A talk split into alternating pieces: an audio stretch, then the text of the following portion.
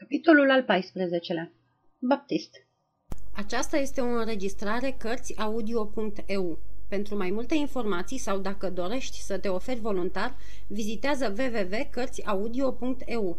Toate înregistrările Cărțiaudio.eu sunt de domeniu public.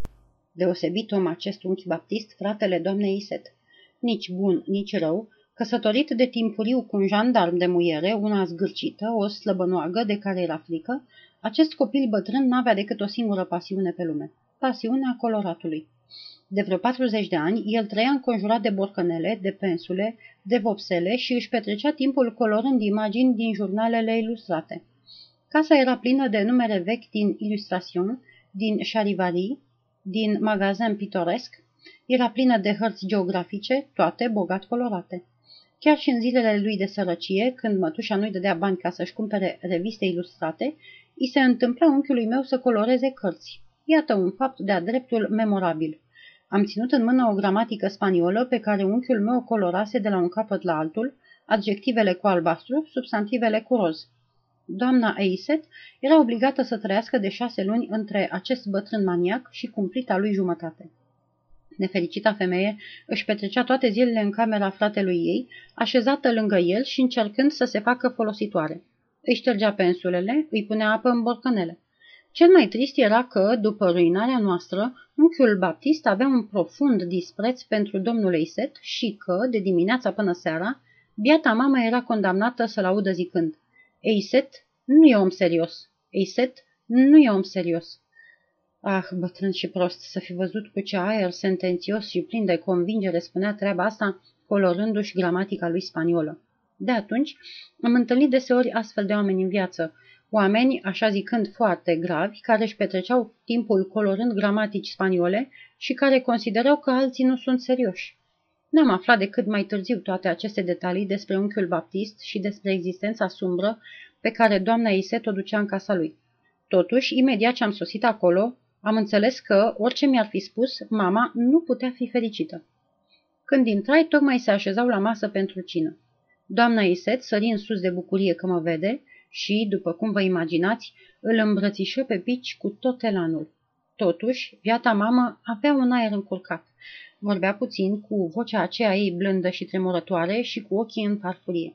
Ți se făcea milă să o vezi în rochia ei strâmtă și în întregime neagră. Primirea făcută de unchiul și de mătușa mea fu foarte rece. Mătușa mă întrebă cu un aer speriat dacă mâncasem.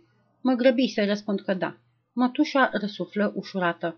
Tremurase o clipă pentru cina ei. Grozavă cină. Năut și pește. Unchiul Baptist mă întrebă dacă eram în vacanță. Răspunsei că plecasem de la universitate și că mergeam la Paris să mă întâlnesc cu fratele meu Jacques, care îmi găsise un loc mai bun. Scornisem această minciună ca să o liniștesc pe biata doamnă Iset în legătură cu viitorul meu și în același timp pentru a părea serios în ochii unchiului. Aflând că piciul avea un loc bun, mătușa Baptist făcu ochii mari. Daniel, zise ea, va trebui să o chem și pe mama ta la Paris. Biata femeie se plictisește departe de copii și apoi este o răspundere pentru noi, iar unchiul tău nu poate la nesfârșit să fie vaca de mulți a familiei. Fapt e, spune unchiul Baptist cu o gură plină, că eu sunt vaca de mulți.